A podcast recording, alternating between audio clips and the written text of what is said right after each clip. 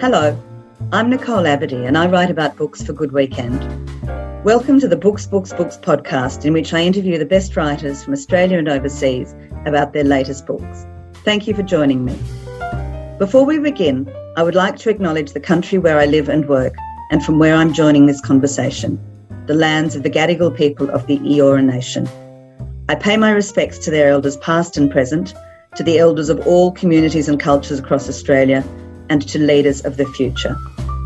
You can listen to this podcast, all of the episodes, at nicoleabadee.com.au or subscribe wherever you get your podcasts. Today, I'm delighted to be speaking once again to Ashley Hay, the editor of Griffith Review, in this episode five of the Griffith Review Books, Books, Books series. Today, we're going to be talking about Griffith Review 76, which is called Acts of Reckoning. It is a wide ranging discussion of the multifaceted issues at play in Australia's fraught journey towards a full settlement with Indigenous peoples. Can its leaders take up the generous offer from Australia's Aboriginal nations to walk together to forge change through dialogue? What might be possible for Australia's narrative when reconciliation between the world's oldest continuing culture and one of its newest nation states is achieved? And what actions are necessary to move beyond words and achieve real world transformations in Indigenous settler relations, as in other crucial areas of recalibration. Ashley, welcome to Books, Books, Books. Thanks, Nick. Could you tell us a little bit about the theme of this collection and just talk mm. a bit about what is meant by reckoning and how it's different from reconciliation? Yeah, so um, there's a couple of directions to head in here. Um, the first is with Teela Reid, and Teela, we were really um, delighted that she came on board as a contributing editor for this particular edition. We worked with Teela a couple of years ago now, at the end of 2019, on her first major essay, um, which called for 2020 to be a year of reckoning, not a year of reconciliation. Um, now, as we know, 2020 wasn't quite the year that any of us expected in terms of what we could do in the world. Um, but I think this idea of the difference and the critical difference for Australia between reconciliation and reckoning is also touched on in Megan Davis's essay, where she describes reconciliation as something that can occur between groups of people who've already met. It is a coming together again. And the point is here, um, in the words of the Uluru Statement, we have never met um, properly in a lot of ways. So Teela's essay resonated very powerfully for a lot of people and for us at Griffith Review as well at the beginning of 2020. She framed reckoning um, as the act of showing up, doing the work, you know, more than the sort of gesture towards reconciliation, um, but an actually active piece of piece of truth telling, piece of um, reckoning is the perfect word, you know, a piece of reconsideration, um, a piece of work that needed to be done by everyone.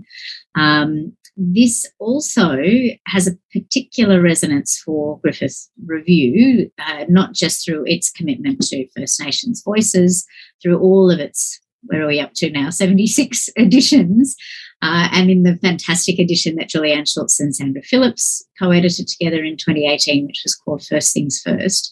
But also, we take our name from Sir Samuel Griffith, as does Griffith University. There is particular reckoning to be done around his life and his legacy in terms of how he is remembered and celebrated, and some of the ongoing impacts uh, of decisions that he made, as well as sort of looking at his his historical actions, um, and and in some cases just uncovering them for the first time. And so, two two of the essays in this book, which we'll be talking about, do deal specifically with that. One is by the renowned historian Henry Reynolds, mm-hmm. and mother is the others by David Denborough, which is in the form of a memoir called Writing Back, which is a letter to Sir Samuel Griffith. So we'll mm-hmm. be talking about those later. Yeah. Um, so yes, reckoning seemed to us this is work that Griffith Review needed to do particularly. Um, the pieces by Henry and David that we're going to talk about later are part of there. There are four altogether in the book that look at Sir Samuel, um, but also it was a chance to work with Teela um, it was a chance to give her an opportunity to commission some voices that she felt were important to bring into this conversation. Um, it was a chance to work again with someone like Megan Davis, who uh, had a very powerful essay in First Things First, which remains one of our most, you know, popular and serially consulted essays. Um, so it, it, felt like a very good time. Uh, what I think was maybe most moving for us was the book was published in early May, just ahead of the federal election. Um, we we made the book, therefore, not really knowing where we were heading in terms of the future. Um, the the the invitation held in the Uluru Statement is is it, it resonates through so many of the pieces in this book.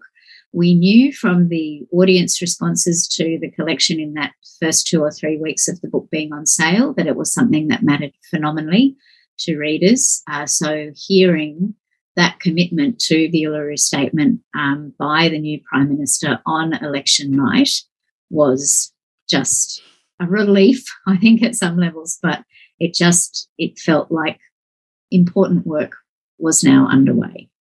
And so many of the pieces obviously refer to the Uluru Statement and in particular to the need, the first pressing need for the, the first priority, the voice to Parliament. We'll, we'll be mm. talking about that as well. Mm. Ashley, one of the things you talk about in your introduction to this book is restorying. Mm. Could you tell us a little bit about that concept? I love this word. Um, so I borrowed this from uh, a wonderful academic called Shino Konishi, who works um, as part of the Australian Dictionary of Biography, which uh, is, a, is a very um, is a very traditional uh, academic pursuit. Um, features a lot of biographies of uh, very famous white men who did things. Um, Shino is involved in in one of two projects that the Dictionary of Biography has underway. I'm not really sure which is more important here because they're both exciting pieces of work. So there is an Indigenous dictionary of biography which is being assembled. And I think one of the things that is really exciting about it is it is called an Indigenous bi- um, dictionary of biography rather than the Indigenous dictionary of biography, which you know sounds very tiny but actually makes an enormous point. Um, but the other project that the Australian Dictionary of Biography has underway is they are commissioning new uh, biographies for people who have already had their lives recorded. So, bringing new information or a contemporary lens to bear on some of these historical lives. Now, um, restorying is this idea of just literally repopulating um, the narrative of the country, and it isn't in any way removing the old narratives. There is a beautiful device on the on the Australian dictionary of biography whereby for any any character who has a new biography written for them, you can still get behind the new biography to read what was there before. It's just contextualized as, you know, this is what was published in 1960, this is what is published in 2021 or whatever the dates are. So I think there's something really elegant here. Um, it's a very different approach from um, the sort of blunt instrument of cancellation, which I think can be quite different and difficult. Um, but it acknowledges that the way the way these stories are told what is spoken about in these stories, whose lives are recorded, the things that we know about some of these lives, all of these things are still changing. It doesn't remove the old versions, but it says we need new versions here. And I think um, to see an institution like the Australian Dictionary of Biography take on this work is incredibly exciting. Um, and yeah, I, I love this idea that it's it's a it's a it's making the narrative landscape more complex rather than rewriting it or cutting things out. And that feels to me like an important piece of nuance to think about. Ash, let's move now to talk to some of the specific mm-hmm. pieces. And uh, as always, it's incredibly difficult to um, select ones. This is a big book. I wish we could talk about all of the pieces, but I've just selected a few. So, and I've kept them in categories. So, the two essays that I want to start uh, talking about are Megan by Megan Davis and Teela Reid, both of mm-hmm. whom you've just mentioned. So Megan Davis obviously is the Australia's leading constitutional lawyer on Indigenous constitutional recognition. She's been integrally involved in these issues for many decades, and she was very involved in the drafting and the preparation of the Uluru Statement from the yeah. Heart. So she, her essay is called Speaking Up. And in that, she explains the context of the Uluru Statement, which was delivered on the 27th of May, 2017. And as you point out, she says that it's an invitation to meet. And she explains that reconciliation is the wrong framework because, as you say, and she said First Nations and Australian people have never actually met. She also points out that it provides a roadmap mm. for uh, for change, and it's a call for voice, treaty, and truth in that order. And that's very significant. She writes quite a bit about truth commissions and mm. royal commissions, but in particular about truth commissions that have been uh, held in other countries. And she talks about her concerns with those, that they can, in fact, prioritize reconciliation over what is much more important, which is the pursuit of justice. Would you like to talk a little bit about that, about the concerns she raises about these truth commissions and why it's um, they're not as important as the actual concrete pursuit of justice?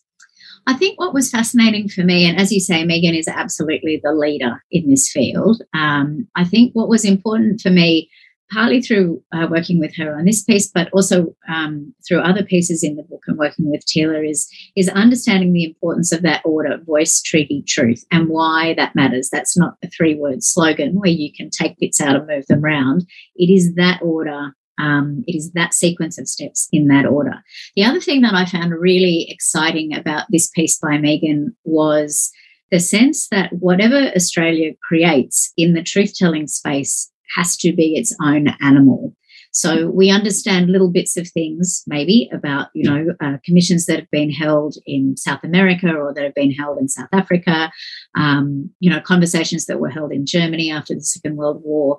And I think one of the great things that Megan does is she talks about uh, how we create a provincial truth-telling industry in Australia, which I liked as a line, um, and just why Australia's situation is different. Um, it's historical for a start.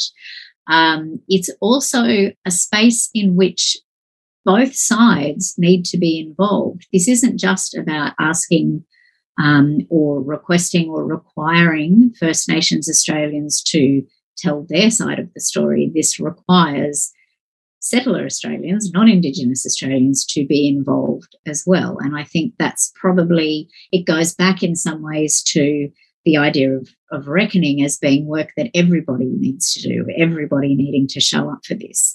I think um, there was a there's a real there's a there's something very galvanizing in understanding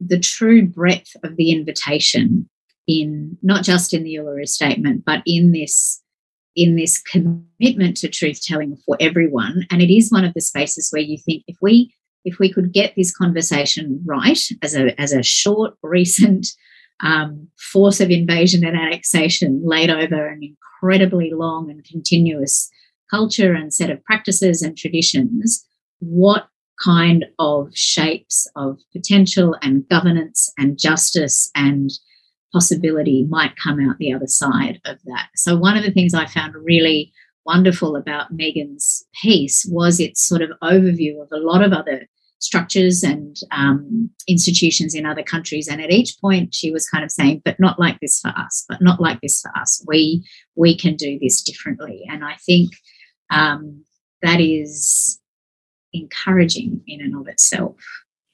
And she emphasizes that structural reform must come first. It must yeah. come before truth telling. And the most yeah. important structural reform is a constitutionally enshrined voice to parliament.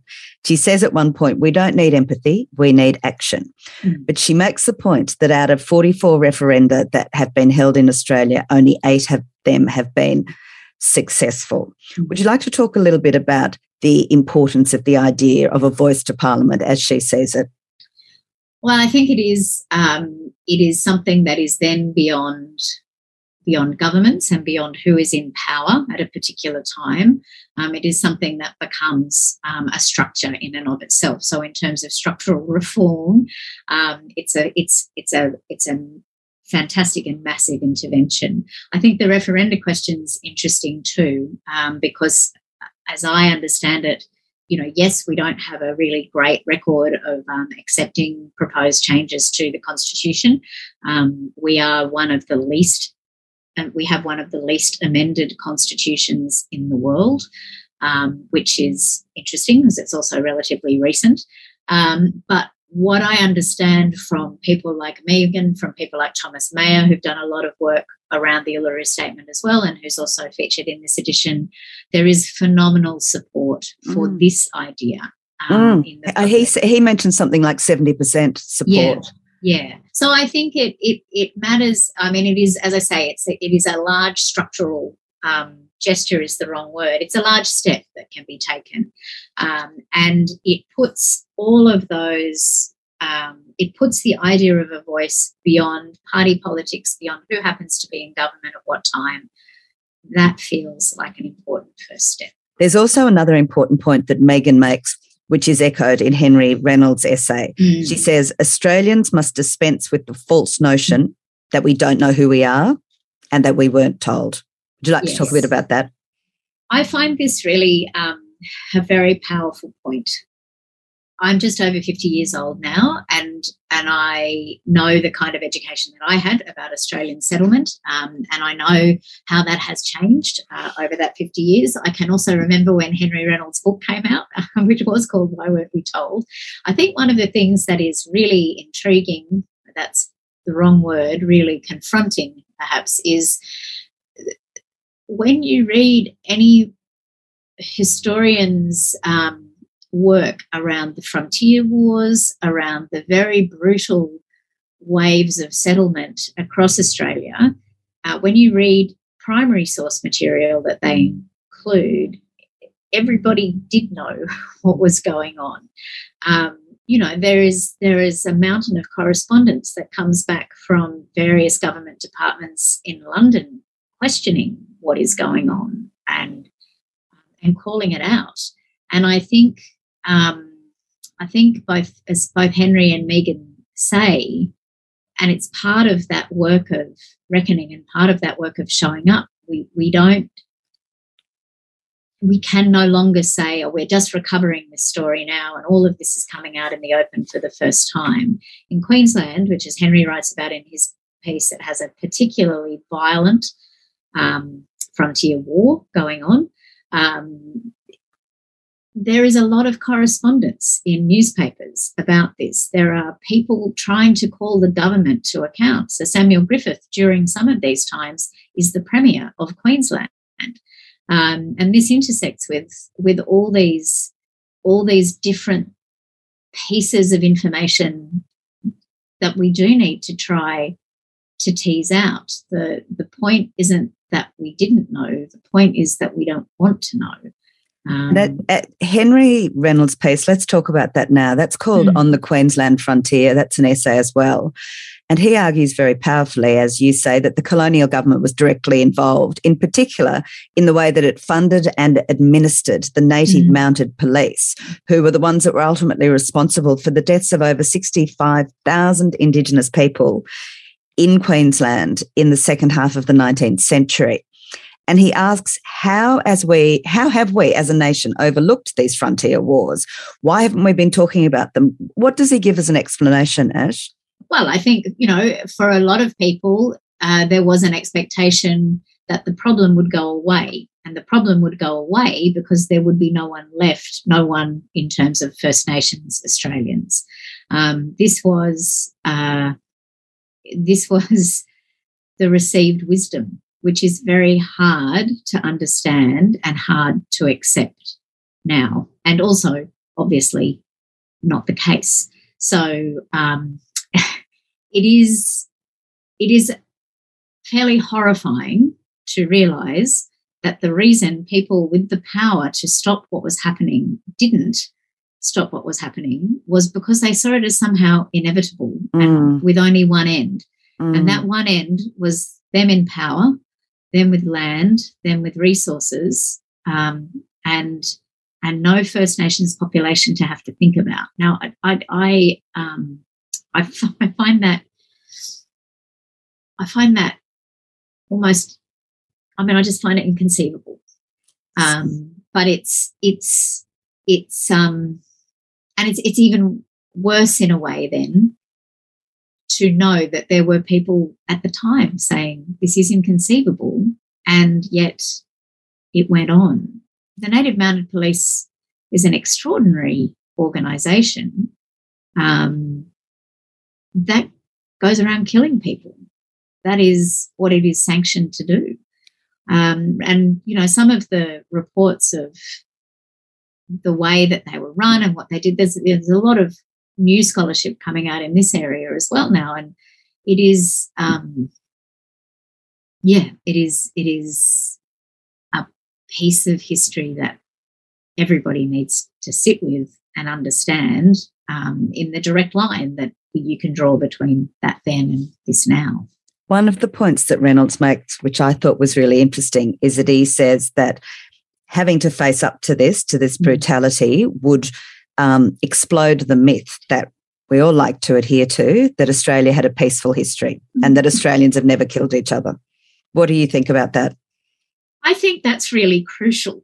um, and I think one of the other pieces in the book um, is by Tom Griffiths, uh, who is a you know fantastically renowned historian who works. Uh, he's doing some work at the moment with the Mithaka people in the Channel Country in Queensland.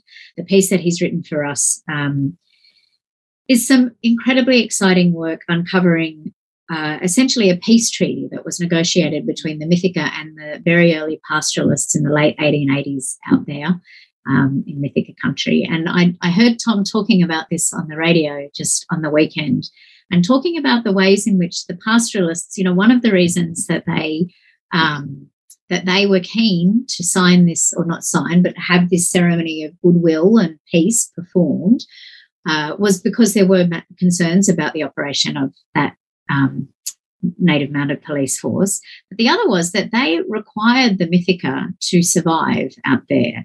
They required their labour. Mm. They required their knowledge. Mm. Um, they required their advice. they required their guidance. They they required all of this, and I I think um, I think it is this. There's this incredible tension in this story of of annexation and invasion which you know we're, we're only just starting to sort of hear more of those stories of the requirement of the, the notionally more powerful people on, on, the people that they're trying to dispossess. That's as important a part of the story to tell as the horrific violence that goes on in some of these places. It's it's yeah, as it's it's everywhere and I, I i think it's not these are not pleasant stories to hear you know something like tom's story about recovering what you know what the the white settlers called the Debney Peace. Mm. This is an amazing story. I think the title is Treaty. We already had a treaty. We already had a treaty, and this was how he you know first heard about it in the consultations in Queensland towards treaty. Now there was a meeting, there was a community consultation, and someone at the back of the room put up their hand out there in the Channel country and said, But we've already got a treaty. It's in Alice's book. And so talk a little bit about that. What did that mean? It's in Alice. So it's not actually written down as a treaty, formal legal document. No. Who's Alice and what's her book? Alice Duncan Kemp is her name. Um, she grew up out in the Channel country. She is uh, she is born after this ceremony is performed, but she grows up uh, learning equally from um, her non-indigenous teachers and the Mithaka people, and she has a you know a really close um, and very sort of nurturing and supportive relationship with with a whole lot of adults around her who obviously treat her very well and trust her with a lot of information. And when she grows up she starts to write these things down. Um, and talking to tom about you know the, the record of the ceremony of the Debney Peace which is in one of the books that Alice publishes about this place um, throughout the course of her life. Talking with Tom about this ceremony, talking with other historians as well, they make the point that these aren't documents that are written down. These are not things that are going to be found in a particular kind of archive, but they are in oral history mm. archives. Mm. And so when we uh, when we have more conversations Tom's theory is that there would have been a lot of these agreements made mm. across Australia, and I think that as well is um, it does not remove, you know, the amount of structural change that we need to go through and, and the other things that we have in play, you know, following through this three step mechanism of the invitation of the Uluru Statement. But I do think it is it is a fascinating thought that you know yes we need to look uh, with a lot more clarity and honesty at the violence of what was going on, but also there are these other stories and and the opportunity of discovering and celebrating those is very exciting as well. Ash, let's talk about the essay by Teela Reid, who, as you mm-hmm. say, is one of the contribute or is the contributing essay. Mm-hmm. Sorry, let's start again.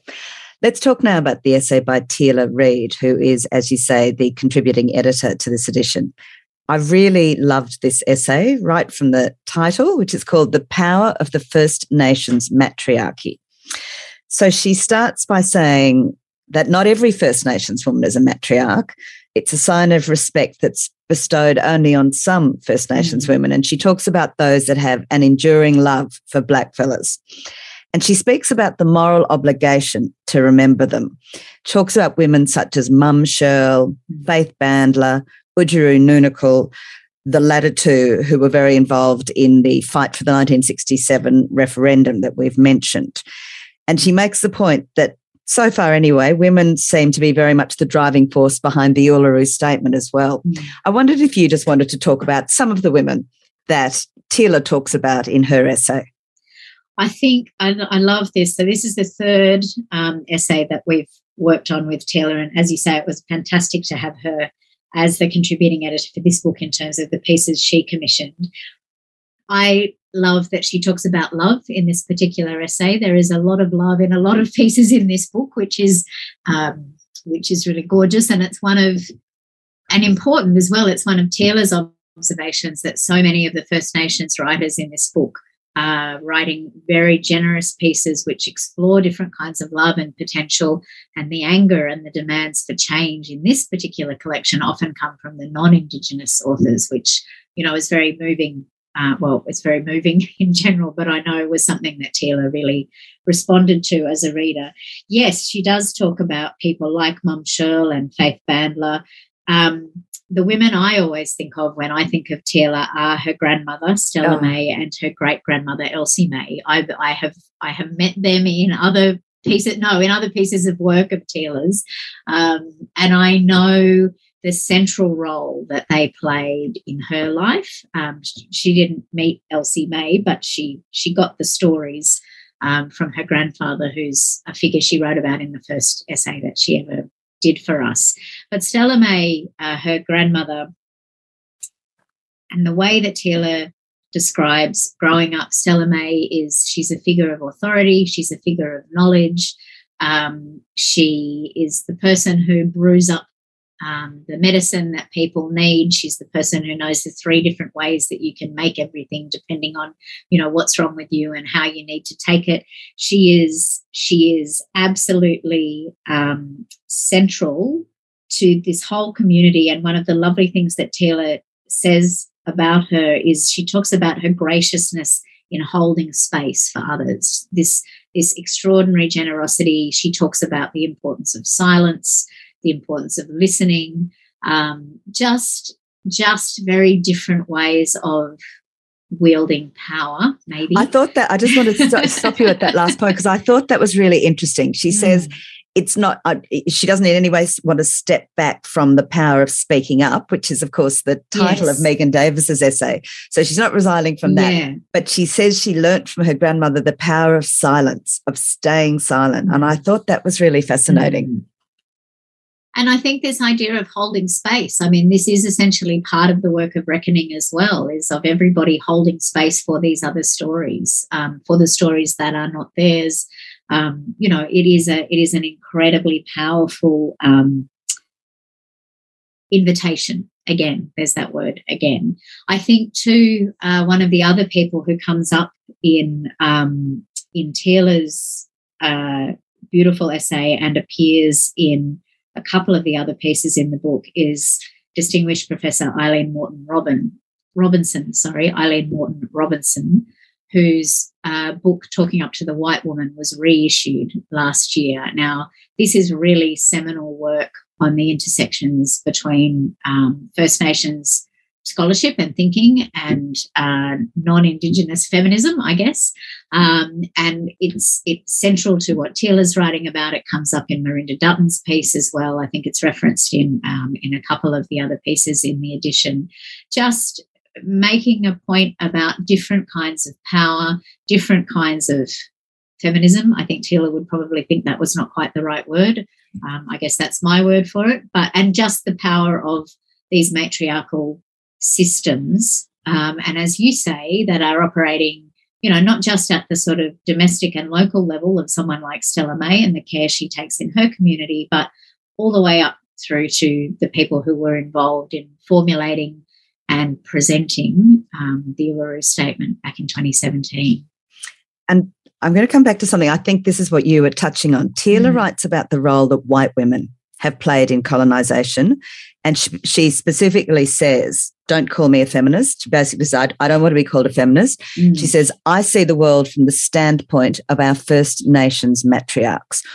Would you like to talk a little bit about what Teela says about the role of white women in perpetuating the colonizing, the colonization? I think her point is primarily that um, non-Indigenous women in Australia have to own their own role in colonisation. You know, yes, um, a lot of the decisions were being made by men in power, um, but it is it is absolutely natural to want to sort of find those points of um, empathy and uh, an alliance, but it is to say you can't you know there are differences here. There are points of difference. And yes there are there are structures um, that have that have been upset and changed around feminism um, which are fantastic but there are other structures that you need to look at here and also that a first nations matriarchy is not a carbon copy of what white women think of and expect in the context of feminism. So again, it's these nuances, it's these complexities, it's the power um, and the impetus of you know a lot of the work that these women are doing. And I think it's really important to uh, acknowledge and explore the differences as well as the intersections in terms of different groups that are trying to achieve structural change in different ways. And of course, as she is also, Teela is a passionate advocate for the constitutionally enshrined voice to Parliament. Uh, and she says that fighting for that, in fighting for that, she's inspired by these First Nations matriarchs that have come before. And I love this quote. She says, This is the reckoning, the words meeting action that mm. our nation so desperately needs. Mm. Let's move now to memoir. I'd like us to talk about David Denborough's piece, which is called Writing Back. He, of course, is the great great grandson of Samuel Griffiths, as we mentioned earlier. And he's been inspired to reconnect with his past, I suppose you'd say, by a conversation he had with an Indigenous woman called Jane, who spoke to him about the importance of kind of owning his own history, I think. Mm. Now, in doing that, he was influenced by the concept of the everywhen. Could you talk to us a bit about that? What is that? So the everywhen comes out of um, the work of W.H. Stanner, um, who lots of people um, will know from Boyer lectures and his kind of anthropological work in the, or where is that, 1960s. Um, and it was the his original work was around uh, looking at non the difference between indigenous and non-indigenous concepts of time and the idea of everywhen was his way of, of trying to say to non Indigenous Australians this thing that you call the dreaming is not the past. It's not something that happened way back then. It is the past, the present, and the future. It is it, these these delineations, these sort of three stripes or three, you know, parts of the plat don't exist in this world. Um, it is everywhere and it is always. So it's a continuum, isn't it? It's as if time is a continuum. Yes, and um, which it is essentially. Um, and I think what it means to me, we have a beautiful essay um, by the Koori writer Mykaela Saunders in this edition about the everywhen from her perspective. Uh, I think um, David's sense of it is probably quite like my sense of it, which is to say it's it's another way of of approaching what we might think of as history in the past as something that is still active in the present, which in Australia, again, you're back to that point of the need to take responsibility for it, to reckon with it. Um, for me, it seems like a really useful way of collapsing any possibility of saying those things happened 200 years ago, they are not to do with me maybe that my family was involved, maybe my family wasn't even in Australia at that time. I don't have to think about it. Now, for David Denborough, and I love that when Jane Lester made this invitation to him, and it's a, it's a, you know it's a lot of years ago now. She didn't know who his uh, forebears were, so she didn't know that she was inviting him to think about Sir Samuel Griffith, twice Premier of the colony of Queensland, um, Attorney General of the colony of Queensland, very major architect of Australia's Constitution, first Chief Justice of the High Court of Australia. She didn't know that that's who she was talking about. On David's other side of the family, he's also related to, um, you know, one of the very prominent um, early pastoral families in Queensland. So she didn't have this context, but he knew, um, and he he started to write these letters to Sir Samuel Griffith, and in fact to a lot of a lot of people um, from sort of further back in his family. Now he he published a book of these letters. Uh, I can't remember now if it was last year or the year before, and they're very moving documents David also works in a field called narrative therapy, which is a space that really interests me. He works in mental health, doesn't he? Yeah, and he does. I, I, just want to go back a moment to what this concept of the everywhen and something yeah. that you said, and it's a point that he makes. He says, and I think he just puts it very nicely when he looks back on Sam, Samuel Griffiths and what he may have known or been involved uh, with or condoned. He says, however, there's no place for moral superiority. Like I, I don't and can't feel any moral superiority to you because colonial violence is ongoing. And he just gives as examples, he talks about police brutality, he talks yeah. about the prisons being full of juvenile Indigenous people, he talks about yeah. education. And that leads him to think that he needs to be active, that he needs to take action in the present um, in collaboration with First Nations friends and colleagues. And that leads him to talk about this concept of narrative therapy, which he describes as an anti colonial alternative to Western psychology. Can you just tell us about that, Ash? What is this narrative therapy? Well, I think it's it's a just it's a it's just just is the wrong word. It's a different way of telling your own story. It's a different way of exploring um, of exploring your past, yourself, whatever it is, to the ways offered by Western psychology. And there is, you know, there is a lot of interesting work um, in play in Australia around decolonizing psychology. It's something that we've explored in earlier editions of Griffith Review as well. Where I think um, this gets interesting for David, you know, this is his this is his um, one of a series of his letters to Sir Samuel Griffith. But it's only in this letter that he explores the interface between his professional life in narrative therapy and the work that he is doing in writing to Sir Samuel. So, as a reader, to me, I could sort of see this overlay from the first place when I began to talk to David about whether he would contribute something to this collection. I find it incredibly moving that for him, this was the first time he brought this professional strand of his life, which I think is a really interesting one in the greater context of national narratives and reckoning and all the things we've been talking about through this conversation into this conversation with Sir Samuel Griffith. I think, too, um, in terms of the permission that Griffith Review has to explore Sir Samuel's life, um, there is a there is a lot of scholarship to be done on Sir Samuel. There are a lot of archives. You know, I hope that this is a kind of a beginning point and that there will be a lot more to come in this space. Um, there are historians who've been working on Sir Samuel for a long time who still can go into the archives and, and find new things, which is exciting. Um, but also, I loved that we could bring in this very other perspective of David, his professional background in narrative therapy, his personal connection to Sir Samuel, to make this kind of intervention in our reconsideration of Sir Samuel and his life and his legacies. That felt to me like a really, a really central part of the work that this book could do. Ash, let's talk now about the in conversations in the book, mm. which were, I thought, incredibly rich. They always are, but particularly so in this case. So we'll start with the one between uh, Patrick Dodson and Bridget Cama. So Patrick mm-hmm. Dodson, of course, has been the federal senator for Western Australia since 2016, as well as a prominent land rights activist. And Bridget Cama is a graduate First Nations constitutional lawyer. And they are reflecting a bit on the Whitlam era in the mm-hmm. context of the 50th anniversary next year of Whitlam's appointment. And that's something else that I gather that Griffith Review is working on with the Whitlam Institute.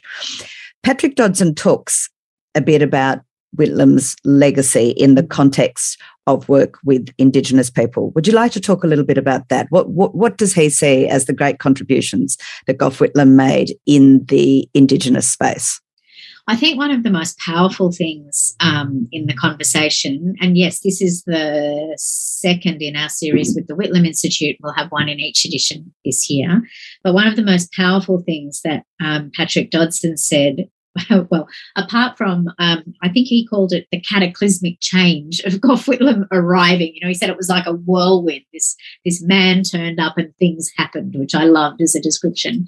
Um, but he talked about the importance of Whitlam's focus on international law and and the sense of you know the 67 referendum had gone through there was a lot of change that needed to happen um, on the other side of that and um, and there was a sense that it wasn't happening fast enough. So Whitlam arrives. You know, he has the great cabinet of two um, for the first you know couple of weeks of the government, and and just this sense of you know everybody knowing that these changes have to happen, and he comes in and he just gets to work. But this sense that he refers to it a couple of times. This this sense that Whitlam had of the importance of international law and the the ways this opened up space for so many First Nations um, advocates and campaigners to understand what they were trying to achieve and what they were trying to change in an international context. It, it that felt so powerful that it wasn't just that there was change happening in Australia. And Whitlam, you know, certainly Whitlam's government drove through a lot of reform um, in terms of racial discrimination, in terms of, you know, getting very early land rights moves underway. One of the, the, the big things that, um, the big differences that was obvious between uh, the times that Senator Dodson was reflecting on around Whitlam and the space that Bridget Cama works in now as uh, someone very inv- young involved in the again, the Uluru Statement, it was the difference between the perception of these international mechanisms. They were very powerful for Gough Whitlam. He used them very particularly. And for Senator Dodson, you know, that had been a real invitation to see not just change at a local level, but the way the way the local situation for Australia's First Nations people sat in a global context. Bridget Cama spoke a little bit about um, some of the disillusion uh, mm. that exists now mm. in that space. Um, you know, the sense that, you know, yes, there can be all these big, big sort of shiny international commitments made, but they're not really connecting to anything real and realizable at a domestic level. Um, so that was that was one interesting facet of it. You know, we all know the famous photo of Gough Whitlam and Vincent Lingiari. We know we know that image, that moment. Um, and as Senator Dodson said too, and it's something that actually comes up in the next conversation that we have under the kind of auspices of this Whitlam Institute collaboration, it, because of the shortness of that government, there were a lot of things that um, Whitlam's government had intended to do, which were then carried on. I had not realised that that conversation had started back all those years ago. Yeah. One important point that Bridget makes about this, uh, the constitutional reform, the enshrining mm. of a voice for Parliament, is, and I think this is a really important one, that this is so important because it's a means of self determination for First Nations people. It's just basically giving them a say in issues that affect them. She says very powerfully, we aren't a problem and we shouldn't be treated as one. It's time our constitution reflected that. And she goes on to say the voice won't solve all problems, but it is a way to ensure self-determination and to provide equity. And then she she uses that great expression that there'll be no peace without justice. Mm. And and she said that I thought this was interesting. I wondered if you had any comment on it. That to her, looking back, the most important thing that Whitlam did was that he ensured access to fairness and equity. And these were the things that were the most important to her. Would you like to comment on, on that? I think when you think about what fairness and equity mean, um, I think because they operate or they should operate in absolutely every space. So, something that Bridget returned to a number of times in the conversation that we had were the was the opportunities that she had which would not have been available to her parents and would not have been available were it not for this um, this absolute commitment to fairness and equity. Now, that's not to say, of course, that we've achieved fairness and equity across the board, but just I, I found it really powerful, her sort of saying, you know, I've benefited from all of these things, you know, which generations of people before me did not have the privilege of. I am in this position.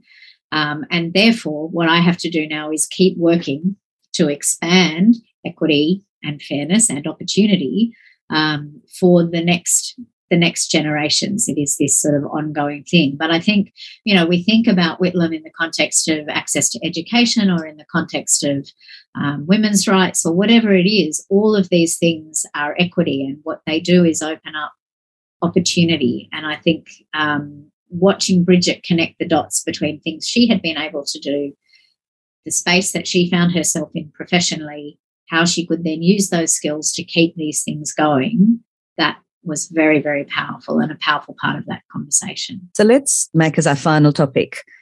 There's a couple we won't get to. We won't get to the wonderful fiction by Melissa Lucashenko and others. We won't get to the wonderful poetry. We won't get to the beautiful um, visual art in this volume. Mm. I'm sorry for that, but uh, listeners, I urge you to buy the book and uh, and dip into that yourselves. The last uh, piece of writing that I'd like to talk about is the conversation between Curly Saunders, writer and artist, with Lily Brown and Genevieve Grieves, who are both First Nations facilitators who run an organisation called Shifting Ground, which works with organisations and individuals to foster decolonising practices. And their uh, conversation is called Radical Hope in the Face of Dehumanisation. I just want to talk basically about those two concepts, starting with decolonisation. Genevieve says this decolonisation is shared labour. It's not our work alone, it's all of our work to dismantle it. And they talk specifically, they talk generally about the dehumanisation of First Nations people, but they just by way of example talk about the way that young Indigenous people um, interact with the criminal justice system. Mm. And I wondered if you wanted to talk a little bit about that, about that as as one example of the dehumanization of First Nations people. Well, I think, I mean, this is central again to Uluru, isn't it? There's that amazingly powerful section um, which talks about um, the phenomenal overrepresentation of Indigenous youth in Australia's criminal justice system. This is a really um, central issue, and Lily Brown makes the point, which, you know, you have to keep making over and over again about the number of First Nations oh. people who have died in custody since the Royal Commission, over 500. And, yeah. and that's, you know, that is one of those numbers that it is in so many stories, it's in so many conversations, and you do just have to keep saying it again and again to draw attention to it. She talks to, um, she was working and living in the Kimberley um, she talks about the youth problem, you know, the youth problem that is described up there, the enormous numbers of resources of police that are sent up to, you know, public funds to fund more police in this place to deal with this youth problem. Um, and it's, it's, it, it, it is again this invitation to say if you frame this problem as a problem and if you try to um, apply this solution and you've been doing this for this many years and at this cost and and you can see what the outcomes are is it not time to to break to break this habit in a sense to sort of shift shift the context i think um, that is a that's to me was a really powerful um, a really powerful example of dehumanization. You keep framing the problem in the same way, applying the same solution with the same outcome, which is not a solution, that in no way acknowledges any of the people who are involved in this situation in any, you know, at any level, the, the, the young people themselves, their parents, you know, their broader communities. You have to actually just stop and and and intervene somehow and do something differently as they talk about this beautiful concept of what they describe as active hope or radical hope, mm. what are they? What do they mean by that? I love this idea. It's it's um, an idea that comes out uh, is, is referred to a lot in uh, climate justice and in conversations about climate change. Um, and for me, it's it's sort of partly about you know thinking about hope like a muscle, something that you have to actively um, exercise. And one of the things that, you know, I love these three powerhouse women talking about, you know, how they exercise this muscle for themselves. And it is about conversations that they have. There's a beautiful part of this exchange where Curly is saying to Lily and Jen, you know, just what a nourishing and hopeful thing it is for her to have this conversation you know for us with the two of them. But it is about it's about connection to culture it's about time it's about relationship it's about it's about pausing the work that you're doing and, and picking up other parts of um, other parts of work and other parts of creativity and other other sort of cultural connections. One of them i think it's um, i think it's genevieve talks about um, a, a, gathering that she'd been at with a group of First Nations artists, and they were dancing and they were weaving and they were yarning and they were singing and they were making making possum skin skins. cloaks. And it's just this beautiful moment where you know they are they are away from their everyday life and the work that all of them do. Very important and powerful work in terms of education in terms of decolonization. But but this work together in this space, in this sort of connection and celebration, it is as critical to them being able to do the work of education and the work of decolonization as any of the sort of academic thinking that they do or the advocacy that they do. I think there's something incredibly important in all of that. And I think, I mean, this is something that comes through. I mentioned earlier this idea of love and, and sort of generosity. Um, it, it, it, there's something in this too of, of coming back to to very personal and local level connections and understanding the power in making those connections, the power in in the work that you can do at that level. Um, we, I think we sort of think of work as, as the hard stuff, but part of what is wonderful about the idea of radical hope is the work is all of the stuff. It is it is the nurturing and the caring and the connecting and the exchanging, all the way up to you know the big structural change that has to be achieved. There's something in the idea of reckoning as well to think, well, what is the most local level that I can work at here? You know, who are what are the stories I need to explore? What's the work I need to do in my landscape, in my community, with the mm. people that I know? How can I make space for that? And then build it up. There's, you know, this comes into some of the things that Megan Davis is talking about. It's really present in Teela's work. Um, it comes into so many of the different essays in this collection. And I think Radical Hope, we ended up putting the conversation between Curly Saunders and Lily Brown and Jen Grieves as the um, at, towards the end of the book because we wanted people, you know, if they're reading from start to finish, that they walk into this sense of opportunity and possibility and nourishment and joy as part of the work that they can take up as well. Ash, that seems like a great place to end. Thank you so much for talking to me today about Griffith Review 76 Acts of Reckoning. Thank, Thank you, you Nick. Thanks for having me. Thank you for listening to Books, Books, Books. If you liked what you heard in this episode, please go to my website, nicoleabadee.com.au, to listen to all the episodes and find out more about the podcast. You can also find me, Nicole Abadee, on Facebook, Instagram, and Twitter, and look for my reviews in Good Weekend. You can subscribe to Books, Books, Books at Apple Podcasts, Spotify, Google, and all the usual places. It would be lovely if you could go to any of these platforms and give Books, Books, Books a rating or review. Thank you. I look forward to talking books with you again soon.